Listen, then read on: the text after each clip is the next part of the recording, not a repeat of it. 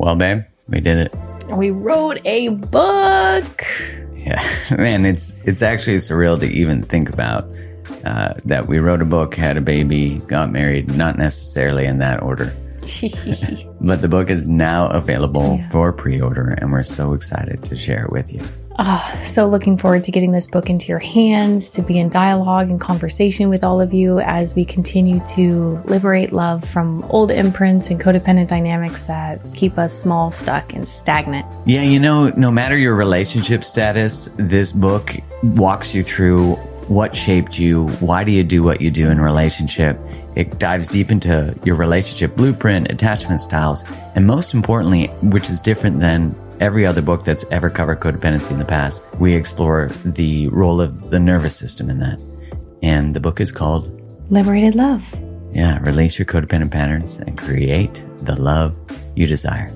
Go to createthelove.com slash liberated love to order your copy now. That's createthelove.com slash liberated love and get that pre-order in and you'll be able to get a free download of a meditation we created and a workbook that goes along with it. Much love and appreciation for your support.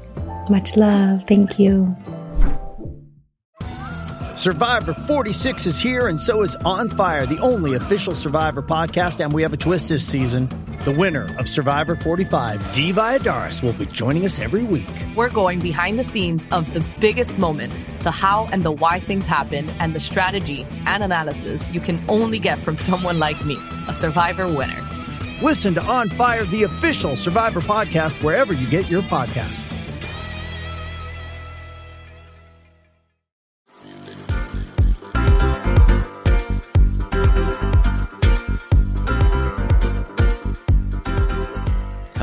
Welcome to a new episode of the Mark Groves Podcast.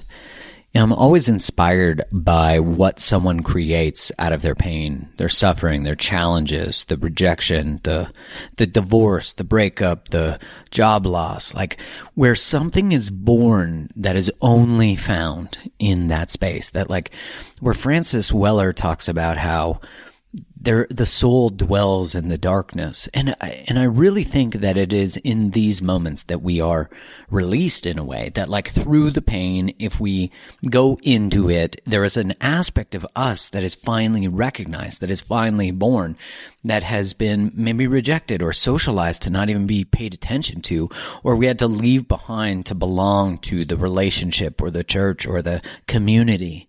And so there's always something so profound that is created from those things and creations that help other people walk through that. And it can be a creation as simple as a, a food or a product or a or a service that is what we needed to make it through or something that helped us sort ourselves out and and today's episode is a conversation with Amanda Goetz, who is the founder of House of Wise and I love her as a human being. She's inspiring, she's she's motivational, but she's been through so much and she continues to sort of live her life out loud and I wanted to have her on the podcast because her story is really inspiring.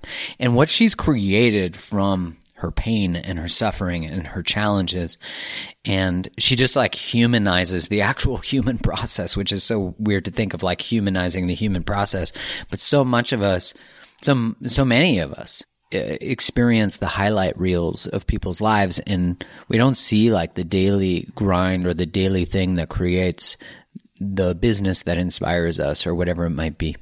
So before we get started with today's episode, please, wherever you're listening to this, subscribe to the podcast. Make sure you give it a five star review or a written review. That's such a simple way to help support the podcast. And here we go. Here's Amanda Goetz.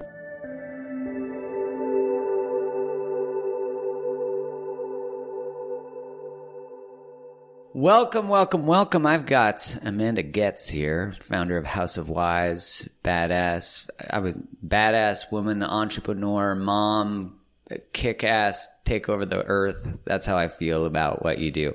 So thank you for being here. Wow, what an intro.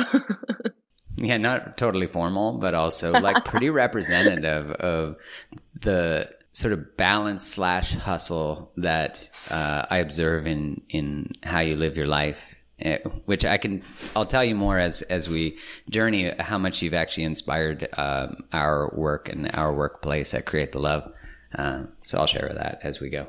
Well, it's funny you should say that because I was actually thinking back to the first time I listened to your podcast, and it was like episode eight or nine with Jason Gaddis. Gaddis. Yeah, yeah, that's right. And I remember sitting there listening. It was like titled "Becoming a Relationship Grown Up" or something, and he he literally was speaking my current reality of going through a divorce and I it was just like that's when I discovered you, and then I started listening, and then we obviously connected um, in real life, and yeah, so I can share a little bit of of what got me to that point um, because I think it's really, really a big part of my story and what I talk to a lot of women about, which is so I'm from the Midwest, grew up in a town of 800 people. Oh, first, Lord. yeah, first generation college grad. Like when I go home, like sometimes they'll even change the sign outside of the library. It's one of those like like letter signs that they still put up like letter Yeah. by letter and Yeah. it's like We used to- welcome home. Yeah, we used to fuck with those and change them so they said something dirty. Yeah, that was great. My mom would be like, "Did you and your brother change that sign?" Anyway, sorry. Yeah, so they they'll change it when you come home. Sometimes that has That's happened. That's pretty cool. Yeah. that's really cool. It's and I went to a really small town, small high school, you know, less than 50 people. So, you know, small town vibes. And I'm a first generation college grad and my parents got married. I think they were 18 and 19. And so I kind of lived by that subconscious like p- map for my life. And so I got engaged at 19, um, in college, married at 21. And then I realized that I wanted to start to figure out who I was. I, I wanted to grow and transform, but I didn't even know what that meant. I had just been living by like what the church, like I grew up Catholic, what my parents, what my family all expected of me. But I had no clue what I kind of expected from myself. And so moved to New York and the physical departure away from everything I knew was really big for me. And started living in New York and started growing and transforming. And what happened was in this relationship, I was the only one transforming. And and I remember I kept asking for us to like do new things together or try new things. And and I remember one time my my partner saying, like, where's the girl I married? And I'm like, Mm. she's so far gone. Um, I'm now discovering like all this these parts of me and and like in his defense, like the girl he married was a super submissive submissive wanting to be a domestic, you know, caretaker. And then I started discovering like how powerful I was and what I could do mm. in the business world and that those were not mutually exclusive that I could be a mom but I could also be a CEO or lead marketing at a global company or whatever. And and so I started asking for new new contracts new new boundaries and it was right around that time that I heard the the episode with Jason and it was all about how women will get to the point where they've already done all the work and then they'll ask for a Mm. divorce and at that point it's way too late because Yeah. they've you know completely decaffected from the relationship and so i had never gone to therapy before and i told myself you know i had three kids under the age of four so i was going through postpartum. Yeah i was Yeah, going through trying to do all the things at the same time. That's yeah you know wow. Three Slightly. kids under four hmm going through a divorce in New York City. I, what was it like? Just I wanted to understand this. What was it like to move from a city of 800 people to New York from like a how you saw the world 19 eh, everyone around you sort of living a similar life or lim- living a similar path like get married by 21 yeah do that and then you move to this other place yeah and i'm just curious what was that effect and then um starting therapy so yeah curious Yeah. if you could walk me through that for me, it just felt like there were endless possibilities of who I could become. And I wanted to try them all on to see mm. which shoe fit. Like in New York City, like even the sex positive community, there's so much to like learn and understand and even just hearing other people. Like I have a friend that was went to dom school and like just hearing about the psychology behind that. Right. Like, that is fascinating to me. And it just, who I am today is not who I'm going to be a year from now. And to me, yeah. that is the coolest fucking thing. And I think for me, looking at my past, I kept trying to be the Amanda everyone knew and loved who was like a people pleaser and and you know, felt everyone's emotions. And all of a sudden, I stopped doing that. And yes, I lost a lot of people in my life, but I, I was gaining myself and learning who I was. So, yeah, to me, New York City opened my eyes in a way that was so cool. But mm. yeah. And so then I started going to therapy. And I, my first therapy session, I'll never forget. Like I I go in, I have no clue what to expect, and I sit down and like before she even says anything, I'm just crying my eyes out. You know, I just had all this pent up emotion. And I I finally like blubber out like I want I want a divorce. And so I get that out and then we start talking.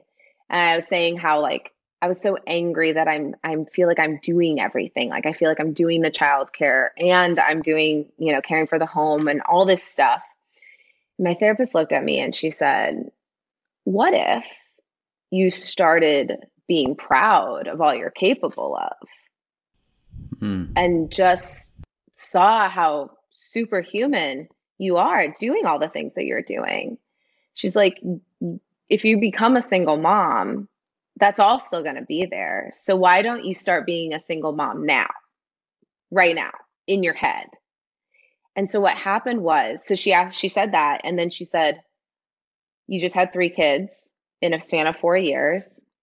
Let's work on your stuff first before you make any decisions to change your life. And so I said, Okay, I will do those two things. I will go to therapy for, you know, 6 months twice a week, make sure that I am in a stable place and also know what I contributed because like takes two to tango. Like I definitely know that there were like traumas that I brought to that relationship and why I saw it, um, the the dynamics that I did, and I started to be proud of myself.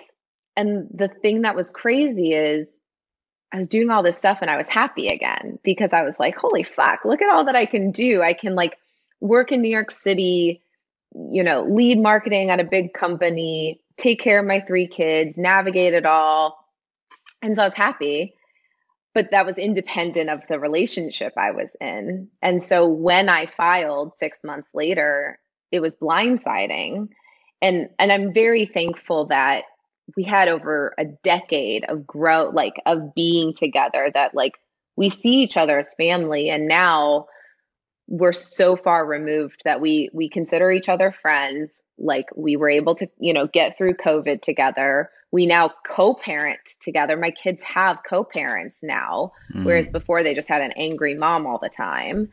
So yeah. And so i'd much rather them have a 50% happy fulfilled mom than a 100% really resentful angry mom mm. and so yeah covid hit i'm like still going through the divorce everything is kind of, I worked in the wedding industry, so it was turned upside down. And something that was near and dear to my heart over the course of my divorce was how stress affects your body and what alcohol was doing to me. And so I I literally would see a one-to-one correlation with drinking the like, you know, mommy two glasses of wine at night that like is celebrated everywhere. Right. And then the next day having like two to three anxiety attacks throughout the day.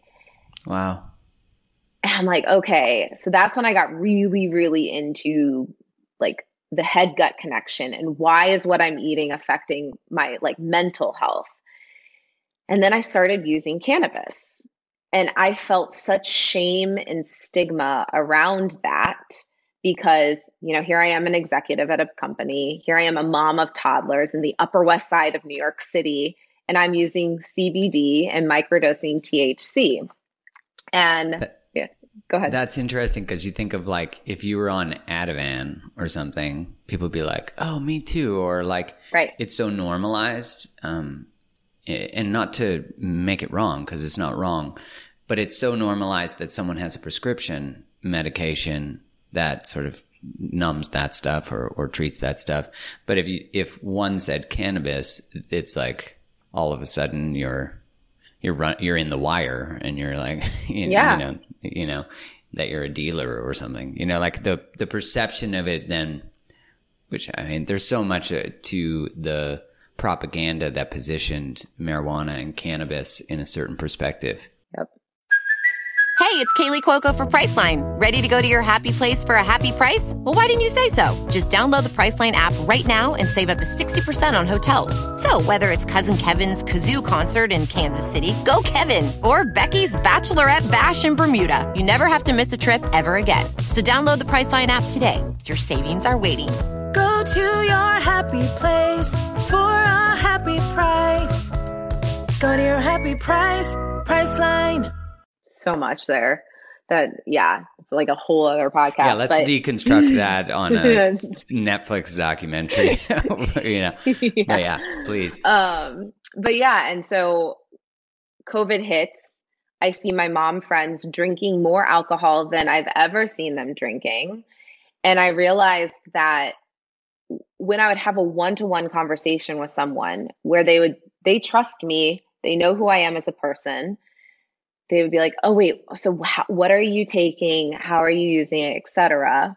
So, coupled with the fact that when I was exploring CBD, FDA does not regulate CBD. They don't want to touch it. And so there are a lot of bad products on the market. Mm-hmm. And some that are placebo, some that don't work, and some that actually are don't control the THC counts, et cetera. So COVID hits and I decide to do the like least popular thing, which is I decided to start a venture backed business um, mm. while I'm homeschooling three kids full time in a COVID house in Charlotte, North Carolina. Um, I love it. You really yeah. have a penchant for your capacity. Like you're like, let's crush it. It's I love it. I love it because it's so inspiring. You know, I'm like, I don't have any kids, and I'm like, man, how am I going to hold it all up this week? Then I see your Instagram story, and I'm like, oh fuck, okay, I better go. Yeah. well, I I hope that people like also, and I do share like full disclosure, I'm supposed to be with you in that room in Las Vegas. but yeah. I had an anxiety attack yesterday because my body had taken too much. And so I'm now becoming acutely aware of what my boundaries are. Um, but yeah, so I, I raised a round of financing, started House of Wise to create obviously CBD products that work and that women can trust and a brand that women can kind of open their ears to and say, maybe there is an alternative. Maybe I don't have to reach for that glass of wine at night. But even more so, to me, the mission is all around like the thing that we were just talking about, which is shame and destigmatization of all the things.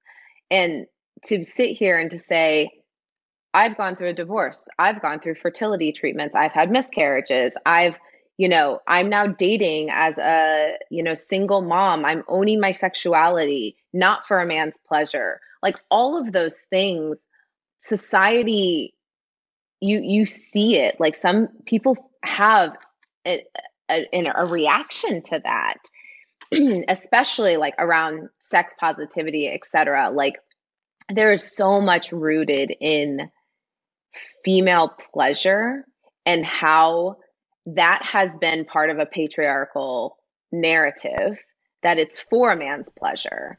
And so you mm-hmm. see it like when we talk about masturbation or we talk about anything, women get uncomfortable because they feel like they're supposed to be sh- like feeling shame around that. And and so we I want to break those stigmas and break those narratives so that women feel less in the dark when they're going through something that every woman will experience. Like women will experience Esther Perel says like every relation you'll have two, you know, every you'll have what is it, two marriages? Like sometimes it's Yeah, to the, right. the same person, right? Like you will go through these big things and if we keep it in the dark, you have no reference point of how to navigate these things and you feel so alone. Yeah, it's so true. And I think, you know, so much of pleasure in general has been outcome driven, but more so that female pleasure, if it's a positive by- byproduct of the intimacy, yay. But if it's not, eh, you know, like everything's really centered around and has been, not always, but still certainly is because it's so programmed in us. It's much like how you're talking about, like you, you grew up in this Midwestern town, you got married by a certain age. And if you watch the hereditary paths, I mean, that's what everyone does. And so then you move to New York, you have this, you're like, I'm ready to do everything. I could, there's so much possibility because if you don't see possibility, you don't see your your your mother uh, have boundaries. You don't see your your parents even talk about healthy sexuality. Like I think one of the most interesting things about the sort of religious framing or what the religious lens of sexuality has done is is it has created this fear that if we talk about sex or educate about sex, we will become sexual, as opposed to we are sexual and being educated mm-hmm. about it will empower our sexuality. Like I hear what you're saying, and I and I I, just, I think it's so it's beautiful because it's this desire to shatter all of the identities that were handed to you and be like like when you do that, you kind of go, well, what's possible in my relationships? What's possible mm-hmm. in my business? What's possible? Like if I wasn't taught that to be sex positive is bad or anything sexual is bad or masturbation, you're going to go to hell because you double click your mouse. You know, like what the fuck is that? like, do you know how many people then have shame because they jerk off in their room and then they think they're going to hell every time they come? But then they can't Yeah. help but want to do it again because that's the nature of being a human. You know, it's like, I just look at it all and I'm like, man, if if we didn't buy into everything we were taught, we could do anything. We could create anything and I'm so inspired by the the journey that you continue because you know I met you when you were working at the at the in the wedding industry and as you were going through that process and it's been really amazing to watch you birth this company. Thank you. Yeah, I think the shattering of the identities, it's like we have to shatter them and then make room for the identities we choose and to hold multiple of them. Because if you mm. think about, so as a marketer, we learn about generational imprinting. Like, mm-hmm. what was on TV, on the radio, what was the lyrics of music when you were imprinted as a kid? which is like when you're like two through five, maybe even before. And so you do that because that's the like subconscious of then the next generation of who's buying and, and whatnot. That's like a marketing trick, right? When you think about the people who raised us, what was on TV? It was Leave It to Beaver, 1950s, like male dominated household, right?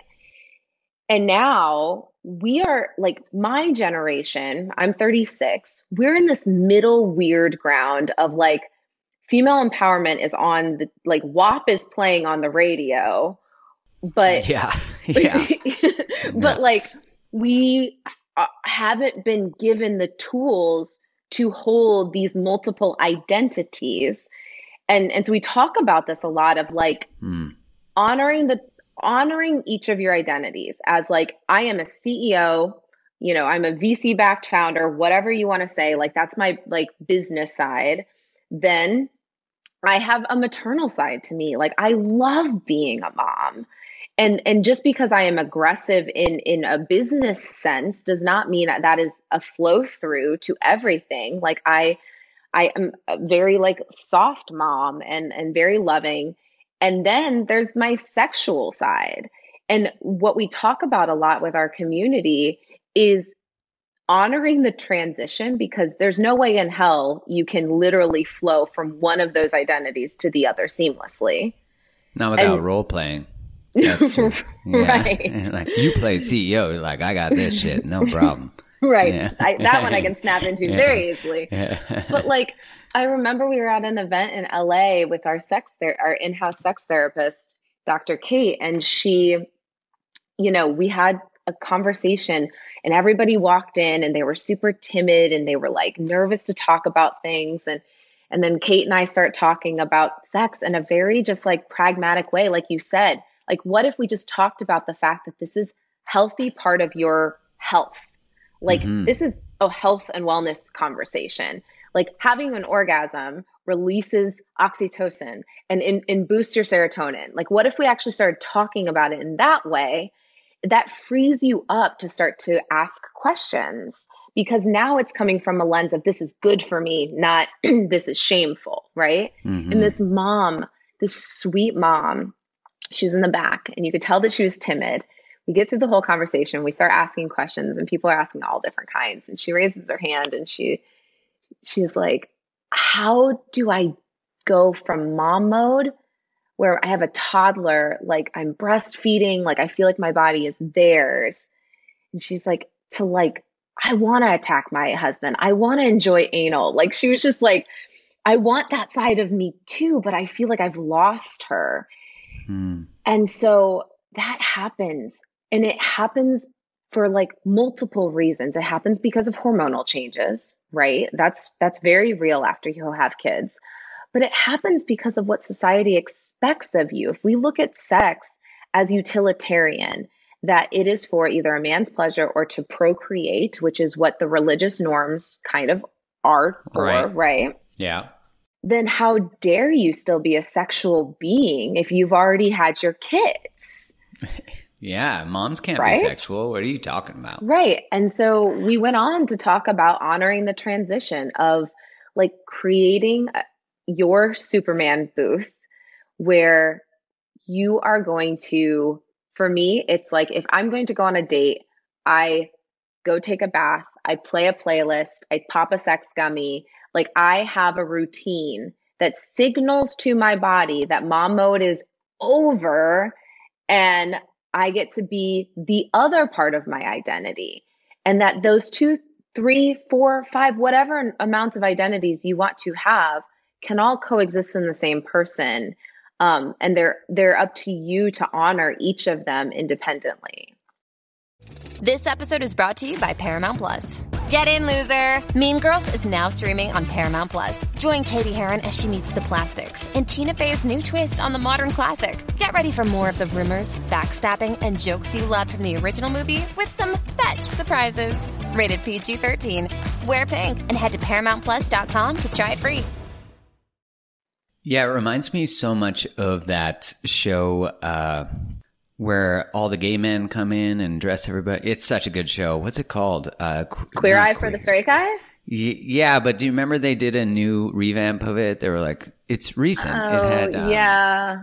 Uh, it's such a good show, but maybe that's the same title as it had now. I can't remember, but I think it's the same title. yeah, and it's got a great group of men in it. They're They're hilarious. incredible. Yeah, and they sort of go into these people who have sort of settled into one identity or in I hate to use this word, but in a lot of ways like sort of resigned or given up Yeah. on their expression, their vibrancy, their joy, their light, or they've stopped taking um and again I'm careful with my words, but like stop really taking pride in their appearance and and of course it's so easy to fall in to those spaces or identities that said like like you're a mom you can't be sexual or you're a ceo you can't also be a mom or you know like all these Yeah. things and i love what you're inviting that there's also ritual for the transitions and both ands and there's all this space because so much of the judgments that occur are to keep us in these boxes that other people have been in. So, of course, like if you're part of a religious community and you're starting to, you know, get a little swagger after you have a kid and they're like, yo, we lost our swagger. Get your swagger out of here. What Yeah. the fuck are you doing? I don't think we realize because it's often so subtle and it's done with the threat of not belonging, even just that it exists implicitly in the way that the community operates or the human system operates.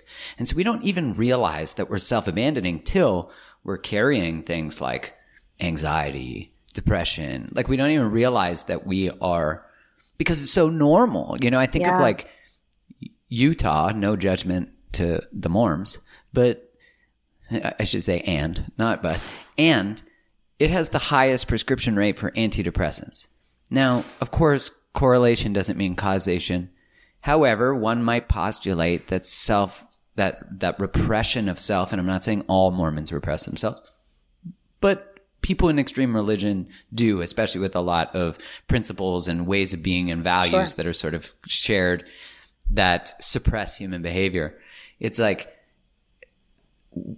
if we have to do that in order to survive into our community, it's like, then you have a, I remember one retreat I did, there's like, a couple 40 year old newly divorced Mormon moms from the center of Utah came to it. I got to tell you, they were like the most fun. They had just, they were both had kid, two or three kids, and they have such beautiful energy. And you could see this light coming out of them. And they were now sexual beings. And they were, and I just, I was so inspired by their sort of rebellion. Um, and just their ability to do the same as you're saying. But I love that you're inviting ritual in the transition. I think that sort of honors the sacredness of the honoring of what you're choosing. Yes, I think intention is everything, right? And that you're making the intention like there's a reason why like the way our gummies work are you, you pop one and then it, it activates like 30 to 45 minutes later. And first and foremost, like you popping that sex gummy or strength gummy, that's a signal to yourself that you've now told yourself, this is important to me. I am going to make space for it.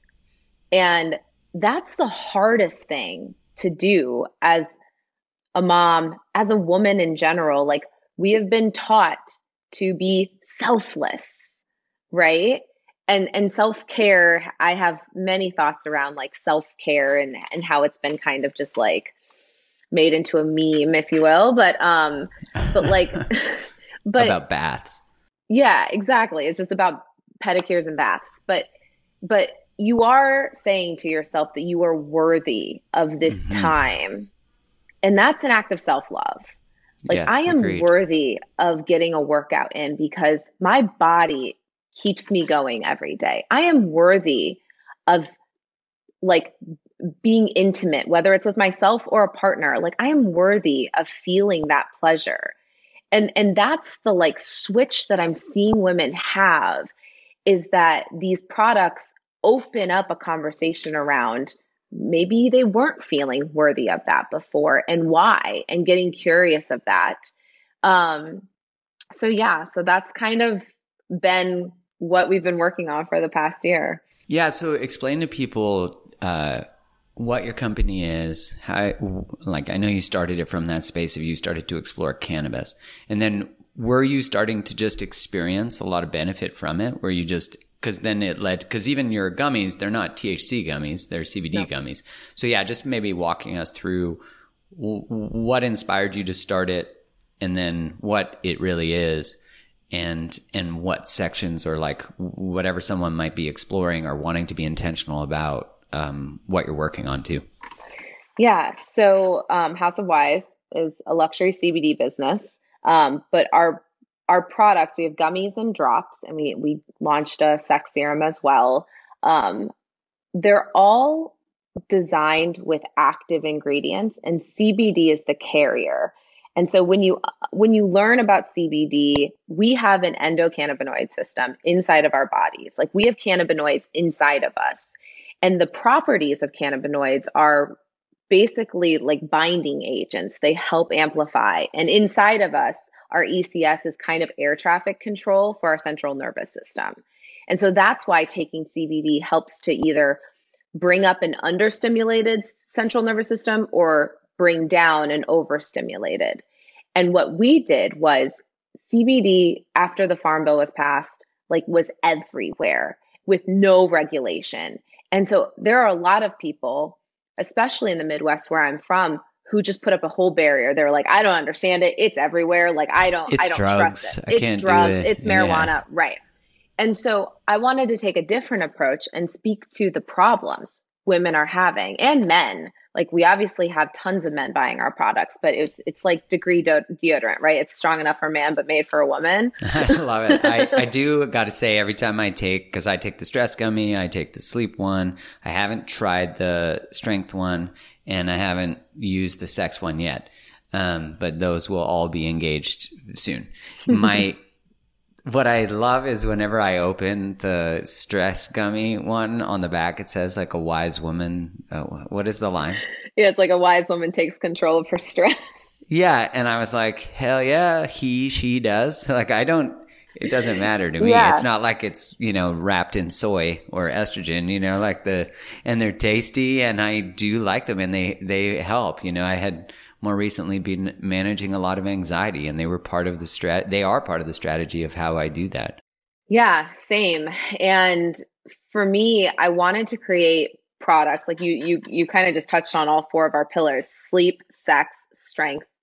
Um, sleep, sex, stress, and strength are our four pillars, and they all have active ingredients. So, like the stress one is L-theanine matched with CBD, and the thing people don't realize is CBD when it binds with an active ingredient, you have kind of this entourage effect. You feel the active ingredient more, and you don't need as much. So, our strength gummy, for example, is not as much caffeine because if I take a, take a pre workout, I'm jittery. It's way too much caffeine for me. I don't like to drink caffeine. And so we cut the caffeine in by like a fourth of what a normal pre workout is. But when paired with CBD, you feel the effects of it. And so it's marketing as the outcome or the function you're looking for. And CBD happens to be a part of it. But when you speak to the function, people are let their guard down a little bit because you can say, hey, if you're not sleeping well, read thousands of testimonials of people who are now sleeping well because I feel like I'm doing a marketing masterclass. But Yeah. but um but then you you talk to the function first that that gets them excited because that's a need that they need to be met. Um and then yeah, and like the you problem you solve, and then how you solve the problem. exactly. Yeah. Yeah, it's true because so much is, we put up our wall because we have been sold this idea that anything associated with cannabis is totally illegal and associated with uh, criminals and and addicts and all those things. And CBD is such. Uh, I mean, it's it's not addictive at all, right? Nope. It has no addictive properties. It's not psychoactive. non-psychoactive right people we get that question a ton they're like can i take this around my kids i was like i would never create some i'm a mom of three like i would never create something that moms couldn't take and the gummy is bigger in size. And our our head chef the woman who helped us we have a team of chemists who help us figure out the the formulas. And then we have this amazing head chef mika who um like they all taste very unique and very good. Like culinary excellence was important to us but they're bigger because i want it to stop you in your tracks. This is not like a little like flintstone gummy vitamin. This is a like two bite thing again that goes with intention where Mhm. you stop and you say i'm having my gummy right now because i notice i need it whether you're feeling stressed Does Monday at the office feel like a storm? Not with Microsoft Copilot. That feeling when Copilot gets everyone up to speed instantly? It's sunny again. When Copilot simplifies complex data so your teams can act, that sun's shining on a beach. And when Copilot uncovers hidden insights, you're on that beach with your people and you find buried treasure. That's Microsoft Copilot. Learn more at Microsoft.com slash AI for all. And for me, like when I realize that it's time, like I need a gummy, that's usually when I'll like meditate or something. I'll like sit down, have the gummy, and then I'm like, okay, I've got about 30, 45 minutes. But it, it's this beautiful snowball effect of you're first signaling to yourself from an emotional standpoint that you you need this and it's time to have this. Mm, I love that. And so now, what's uh, what's the next step? Do you have any future launches planned? So now, I mean, we are not even a year old. Our first birthday is coming up. So we've That's so crazy to think of. it is insane. And so I feel like since I've watched it happen and I'm like, it feels like it's been around now for years, but it's not even a year. I know. Trust me, I know. And people expect us to have our shit figured out more than like a one year old company normally does. Um, but I think that that's good if people think that we're way more further along. But um, it's true. like I I'm building in public and for anybody that's never heard that term it's a very like tech VC term but like I share what it's like to build the company outwardly. Yeah, you do. Your stories are real. They're not like, hey, uh, I'm crushing this and I'm crushing this. It's like, Yeah. this is my human experience and I was crushing it yesterday and today I'm being crushed. Like you're very. uh, the other thing too, I wanted to mention that I started, to, I shared at the start is like when uh, we were communicating via email and your team, you're like, oh, we take a mental health week off next week. I was like, that's such a good idea because I find with the people I work with, I'm like, hey, take the week off or take vacation. And they're like, yeah, yeah, yeah. And then they check their email or they check or they're messaging me. And I'm like, why are you messaging me? Like, leave me alone. And I don't want to talk to you. You're on vacation. And so I was so inspired by that because if the business is shut down, then no one can communicate. Like, there's not a task or a responsibility. Yeah. So we did that. We actually did it for three weeks and we had never done that. And it's really inspired that we're going to do a week every quarter just so everyone has a forced time off. And I, it's just, it, we also did it at mine too. So we took a week off at the beginning of November and you know, that startup life of like, it's like go, go, go all the time. And you can't really preach mental health or emotional wellness and not actually practice it. And I think it's like such a it, in a way it's so interesting because to say we're taking a week off is so counterculture to tech or to venture world Yeah. It, and it is difficult when you are doing something that is unfamiliar as a VC backed business. VCs are literally at their core designed to spot patterns. yeah And I want to like imagine a world where the 9 to 5 like was not created.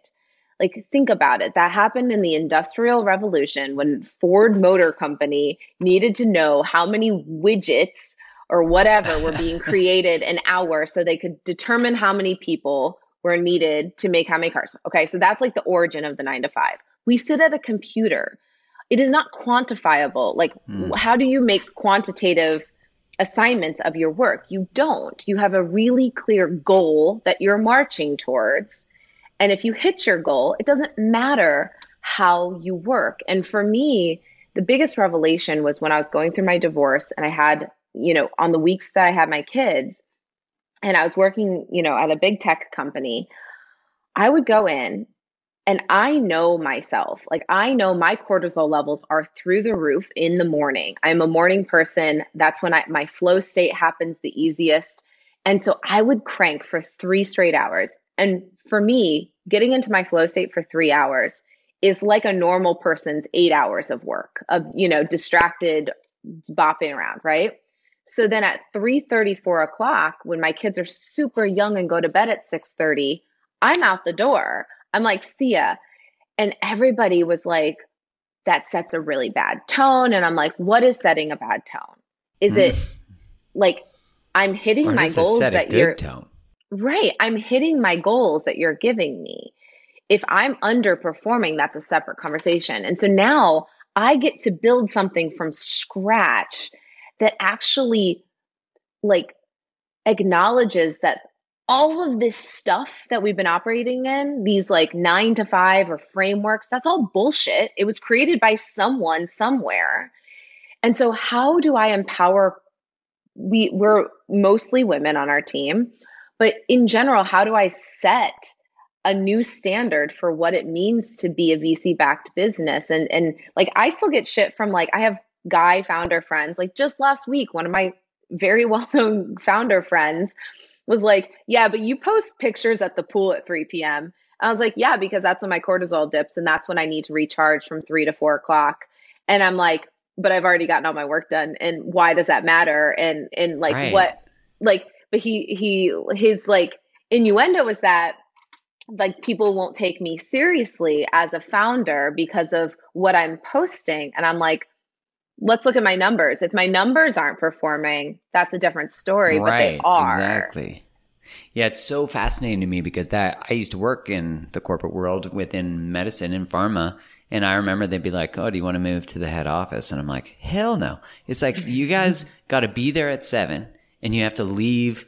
It was that culture where you leave yeah. when your boss leaves because you can't leave before your boss leaves because God forbid right. you have more balance than your boss who grew up in a generation that avoided their home often, not always. Yeah. And I'm like, I think about that if like there's no faster way for your soul to die than to go to a job from eight to five or eight to eight or whatever that you're not passionate about, that you're shamed if you somehow need balance. Like the fact that we need to ask permission to go for lunch, to do, you know, it's like, it's so bananas to me, but it's so normalized till now. And yeah. the idea even that someone might look at your that you're at the pool at three and be like, Ugh, that's awful. I can't believe it. I'm not backing this. You know, like it's, yeah. as opposed to being inspired by, but I think it's because we resent the balance. We resent that we're not choosing that thing for ourselves. And when I look at, uh, like one thing that we do at, at Create the Love is when we now have another woman going on mat leave is in Canada, you get one year for maternity leave. And I have both Canadian and American uh, employees, and you know, I regardless of where they live, they get a year. And what I've done, which when I tell other friends, they're like, "Why would you do that? Like that costs way more money." Is I pay them their full salary for the whole year. Yeah. And the reason I wow. do that is I thought to myself, like, what would it be like to live in a world where we honored that maternal that maternal on a different level? Like one year of mat leave is great already in Canada, but what happens if you didn't have to think about also if you're only getting 50% of your salary right. from the government? Like, what are you supposed to do? And so I thought, okay, well, this will cost more money as a company, you know, quote unquote, yeah. now. But I actually think what it does is it garners love, trust, yeah. um, community, you know, and, and most people would be like, well, well, then you can get exploited. It's like, yeah, if I believe I can, if I operate sure. in that world that I'm trying to save money on my employees' mental health while they're being a mom and connecting with their child, you know, and I would offer a similar, whatever the similar male ex- extent of that would be. And it's, it's such a radical thing, but to me, it sort of feels like logical, you know, in some ways, yeah. you know? Yeah. Like I, because, so we, we have a 70% async work culture and a 30% synced, which what means mean? so async means it can happen anybody can be working at different times. Like it's happening oh, okay. asynchronously, yeah. Different times. Synced means it has to happen the same time. Okay, so cool. we have touch points like once a day to make sure that like you know, if somebody needs something from somebody else, they can get it urgently.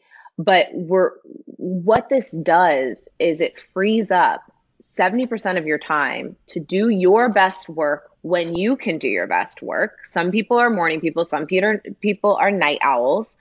Um, and going back to that whole like multiple identities thing, like you can honor the fact that we are humans first. Like we have desire for interpersonal relationships. We want to go, you know, go for a run midday. And the the I think the silver lining of COVID was it it started that conversation of mental health like in this like work life integration where they're not separate anymore and kids are on your laps and all those things but you feel the pull right now everyone is trying to go back to where we were with the the same norms but for most women those norms are gone they've gotten yeah, a taste of totally what it agree. means to not miss doctor's appointments, to be able to go play with their kids from, you know, 3 to 4 p.m. And I'm like, okay, how do we continue to just call bullshit on things that don't make sense? And we have a very open culture where it's like, if you need to take a mental health day, you should feel freedom to say that. 100%. And you don't, you're not asking permission. There's no right. permission granted. Like That's if you're going on yeah. vacation, there's no permission. Sure, put it on a calendar so people know if you're going to be out and can't answer something. But like there's it's a very flat organizational structure and I'm not per, you're an adult. Like you know your goals, you know what you're working towards, like do your thing. And if you're not hitting your goals, that's a separate conversation. But it takes a lot of operational excellence that I don't think a lot of companies care to like. They'd rather, it's about control over if that makes sense. Yeah, it does. It's interesting to think like you're not requesting vacation, you're telling us when you're going so that we can support your desire to go on vacation. That's such a different way somatically, like your body just feels different knowing that you're not like fawning and going to your boss and like, can I take these right. two weeks off? Now, granted, that doesn't mean you can't have them be like, hey, actually, that week is going to be pretty challenging. However, how can we make it work? You know, like at least yep. that there's space for discussion. It's, it's so radical, but it shouldn't be radical. And I love right. what you said that COVID got us a taste. Like, I've never worked at an office. I've always had a sort of territory job and then, you know, entrepreneur now. But I so I've always worked remotely. I've always worked with people at different, you know, in different places. And I, I remember once when I accepted a job when I was really young to work at this retail place where I had to go in every day. I was like, I quit within three days and I went back and asked for my old job back. And my boss was like, you just quit. And I'm like, yeah, I want to come back. I tasted the other side. It's not great. And my boss was like, okay, welcome back, which took a lot of humility. And I look at now and it's like, I kind of think it's similar in so many ways of, okay, well, before we'd say to your boss, can I work remotely? And your boss be like, oh, I don't think we can make it work. Mm-hmm. But what COVID's done is said they had to. Well, look at what happens when people have to. It can happen and it can work. And you know, the research definitely demonstrates that people are not more productive going into work from nine to five. They're actually usually productive at home and, you know, listening to music and doing whatever. Uh, and there are times when you need to get in person to have meetings and all those things. But I think it's just indicative of like when there's a motivation, we can actually do anything. Like I look at how much we've rallied government people to solve, solve quote unquote COVID. Mm-hmm. We could solve so many things if we had the same urgency, which we should have. And so it's always such a bullshit excuse to say we can't or we don't have the resource. We don't have this. And it's like, I just think it's so, it's like when it's in line with profit, we have motivations or when and when mm-hmm. it's in line with productivity, we have motivation. And it's such a different thing to prioritize the humanization of the people we work with. And then that lead to actually more productivity, maybe not more profit, maybe more profit though, but you, you have humans in a different state. And if you have humans in a different state, then where they're in a state of gratitude and appreciation for the community and yeah. the connection that the work provides. And like your workplace has inspired some serious policy differences at ours. So I'm very mm-hmm. grateful because you've really modeled it and, and gave a solution. I didn't even think about shutting your business down for a week. I know it's like after I heard you do it, I was like, oh, fuck. Yeah, that's dead. Why didn't I do that? but that's the thing with all of this, right? Because there aren't people modeling what it means to be a mom and sex positive and a you know executive there's not people modeling what it means to build a culture around people first over profit right. which the profit comes that's the crazy thing because right. when you uh, when you create space for people to do their best work on their own terms they do even more and they do it in a way that you didn't even know was possible because you've been putting these like bowling alley bumper pads on them for the whole time and they can only go within this lane you know? And you're like well you're not going to fail because i put in the bumper pads but like you know you you're just going to stay right here in this tiny little space. Whereas they can now be inspired in so many other ways because they're they they're working at their best selves. Amen. Amen. Well, I'm so grateful that you took the time to share with us about your business, your life, your transformation, what is possible when we break free of the identities and we allow ourselves to be the creators of them rather than the inheritors of them and reminding us to take to make ritual and time and ceremony and intention and where can people find more of you and also Housewise? Yeah, so I share kind of the behind the scenes of my mom life and builder life on Instagram. So at GoetzAM. Um, I share more of the like business stuff, like what it's like, like how to raise around a VC funding and all that stuff on Twitter. Um, and then houseofwise.co if you're interested in trying the products. Yeah, and your spelling of your last name for people listening is G O E T Z A M, and that's your at Yep. for Instagram. Perfect. Yep. Well, thank you so much. So Thanks, Mark. appreciative.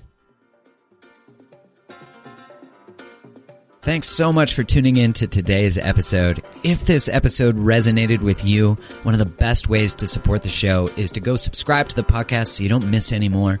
Leave a five star review on Apple Podcasts or wherever you listen to it, or share the episode with your community on Instagram or whatever social place you like to hang out.